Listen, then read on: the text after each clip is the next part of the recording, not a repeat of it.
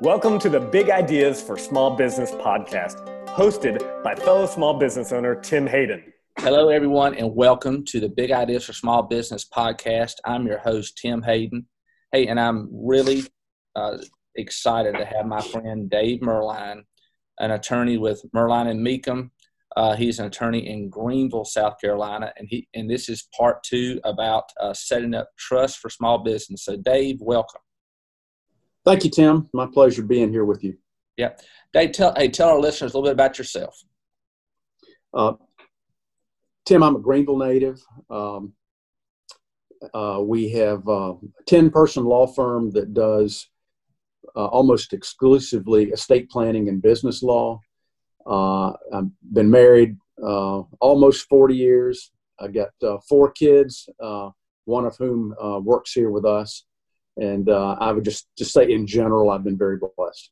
Oh, that's great. Yeah, hey, forty years. That's a big deal. So, and congratulations to that. So, that's a big deal. I, you know, you know my wife, Dawn, Dave. You know, we're we're uh, a little over twenty eight, so we're a little behind you, but we're heading that direction. So that's good. All right, hey, our our topic today is setting up trust for small business, and I actually met Dave. It's been God, Dave, a year and a half, two years ago that my wife Dawn and I we went through the process and we set up the trust. And until we did that, I didn't know a whole lot about it. So, um, my first question for you, Dave, is define a trust and why is it important to a small business? Uh, Tim, a trust is really uh, it's it's a vehicle or an entity that you establish now. You do it now while you're alive. Uh, you would be in charge of it. We call that the trustee you would be the beneficiary of it, which means you can use the things that are in this trust. And the idea is that while you're alive, you actually want to retitle your assets uh, in the trust. And for example, your business, you would literally retitle the ownership of your business in the trust. And one of the reasons for doing that is if you became incapacitated, then you would have a backup trustee, probably Dawn, your wife, mm-hmm. uh, who would then step into your shoes. So, again, think of the trust as a vehicle or an entity that you establish now and you put assets into it now. Okay. I think that's a really good way to look at it. It's simple, but it makes sense. And if we want to go anywhere, we've got to get uh, in today's society, for the most part, if you live in South Carolina, you're to get in your car in your vehicle to go from point A to point B. And I think getting in getting a, getting in the vehicle with your assets, I think, is an important component. Did I say all that right, Dave? You did. Okay. All right, that's good. Um, hey, so um, my next question, Dave, is what steps would you recommend a business owner take to begin the process of setting up a trust? Well, uh, you really need to start with a lawyer, and I, probably everybody's cringing at this point. Um, so, you know, there are obviously tools on the internet such as LegalZoom where you can uh, do a lot of things yourself. Uh, honestly, this is an area where you don't want to do it yourself. Okay.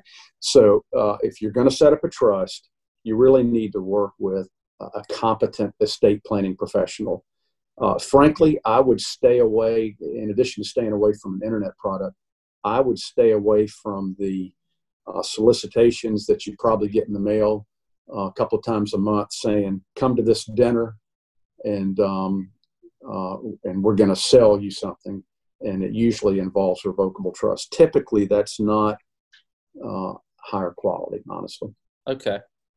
No, that's good. I know that, you know, we heard, we met you from our financial planner. So, and, and I think it's important that you find someone that is established in a, I mean, to your point, in estate planning, because that's what this is all about. Agreed? I, I agree with you. Mm-hmm. Okay.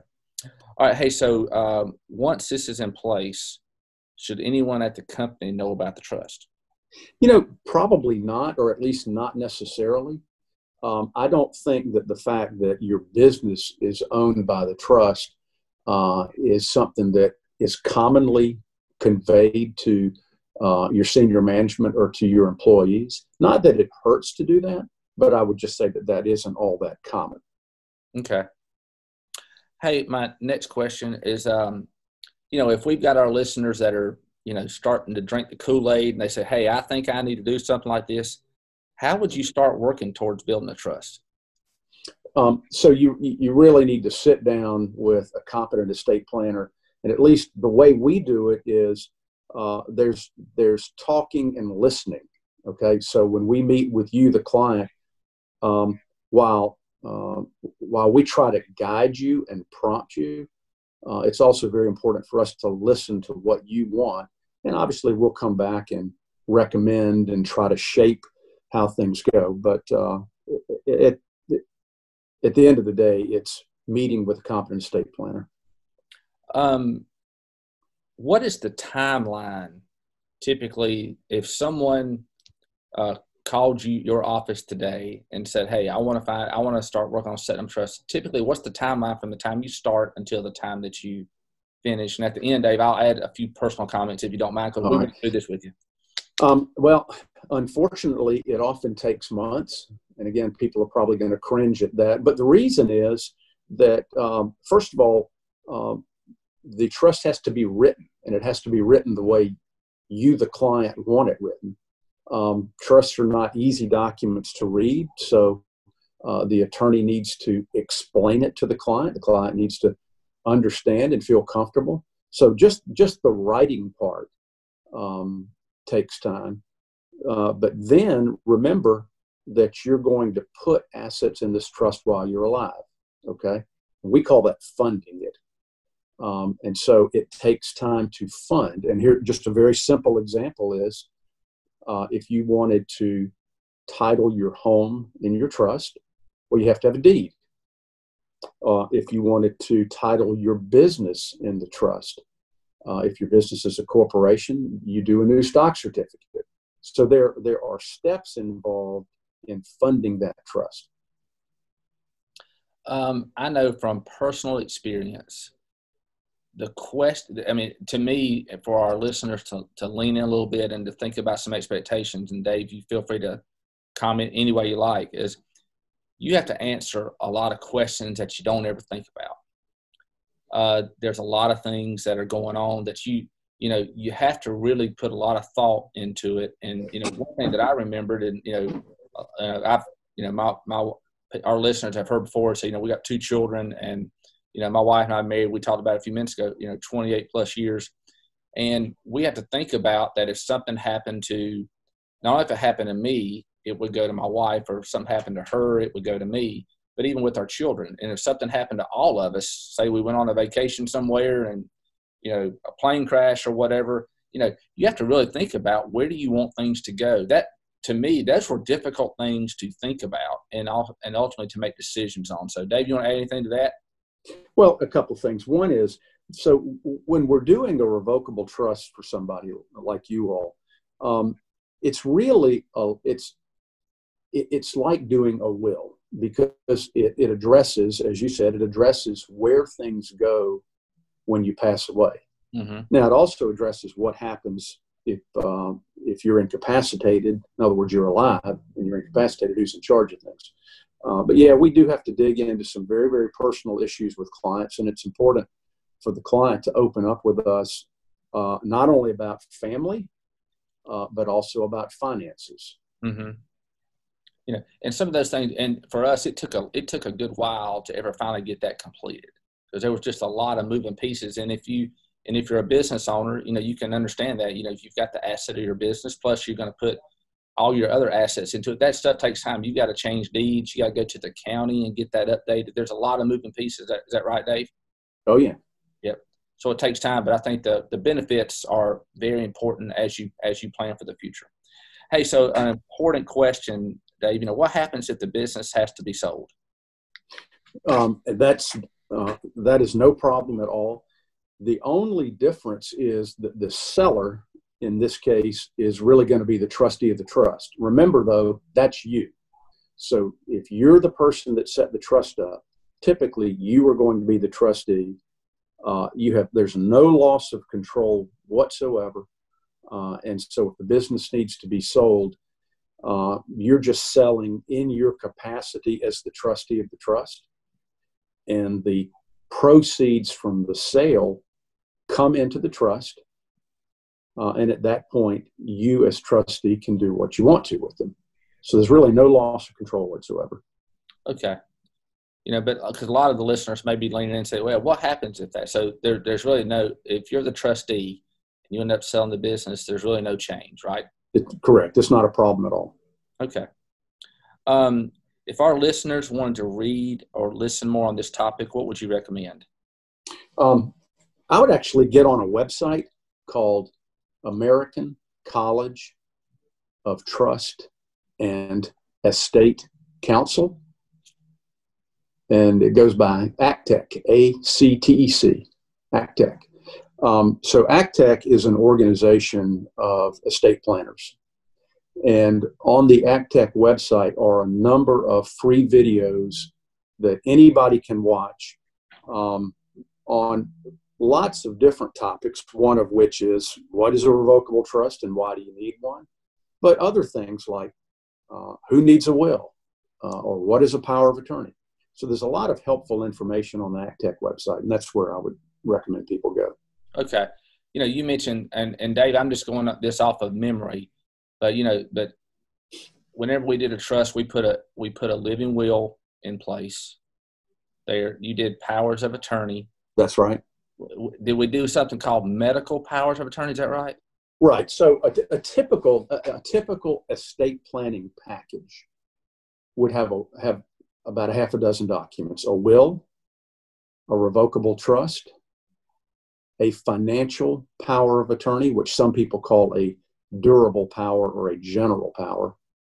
Uh, then you would have a health care power of attorney uh, some people want a living will, which is uh, really a designation that says, don't keep me on life support if I'm terminal or vegetative. Uh, so those, those are kind of the core documents in any estate planning package. And you would recommend that if anyone is going to go in and, and create a trust, uh, it should have all of those components. Well, those are actually separate documents, but yeah, that, that to me is that a comprehensive estate plan would include all those things. Okay, now that's good. I mean, I, I know we're, I mean, we're getting toward the end of our podcast, but I think those are good things. So, and uh, if you go to the ACTEC, is that did I say that right? ACTEC, yeah, ACTEC.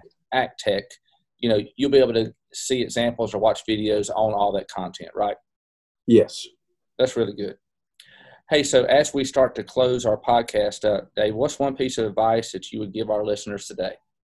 Um, I think that a revocable trust is really a, an excellent vehicle for the business owner um, for a couple of reasons. One is if you become incapacitated, uh, whoever's your backup trustee, for example, your wife, uh, could step in and be in charge.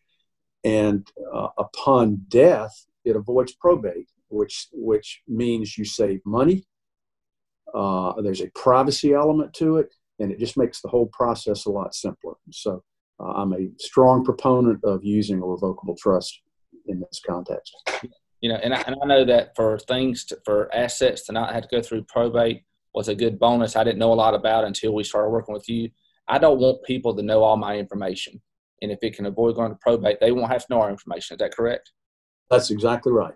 You know, so I think Alter- to say it a different way, if you go through probate, it's kind of like putting your financial statement on the internet. Mm. Yep. And I know as a business owner, I do not want to put my financial statement on the internet. but that may be enough for a, for a, for some of our listeners today to really take a next step here because I think it is um, it's very important. I, you know, it took a while to get it done, but I'll tell you, I would I am so glad that we we are blessed that we have this in place. We've got hey, we talked about succession planning last month. This month, we've got our game plan. We got our playbook.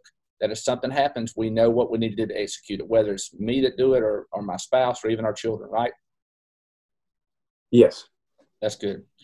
All right. Hey, Dave, uh, thanks so much for being on, uh, like I said, the last couple of months worth of podcast. I hope this has uh, really helped some of our listeners be able to lean in and take some next steps on a trust. And I thought you would be a great uh, interview, and you have been. So hopefully, if anyone wants to check you out, they can go Google Greenville, South Carolina, and you if they want to find any more information, right? Sounds good. Yeah. Tim, thank you for having me. Always a pleasure being with you. Absolutely. That sounds good. All right. Hey, to our listeners, everyone, tune in next month Everyone, take care and God bless. If you'd like to continue the journey with us, please subscribe on iTunes and leave us a review and let us know how we're doing. If there's specific topics you'd like to hear, be sure to put that in the comments as well. We'll be launching a new podcast on the first Wednesday of every month. If you know others that would get benefit from listening to this podcast, please share it with them, and we'll be seeing you guys next month.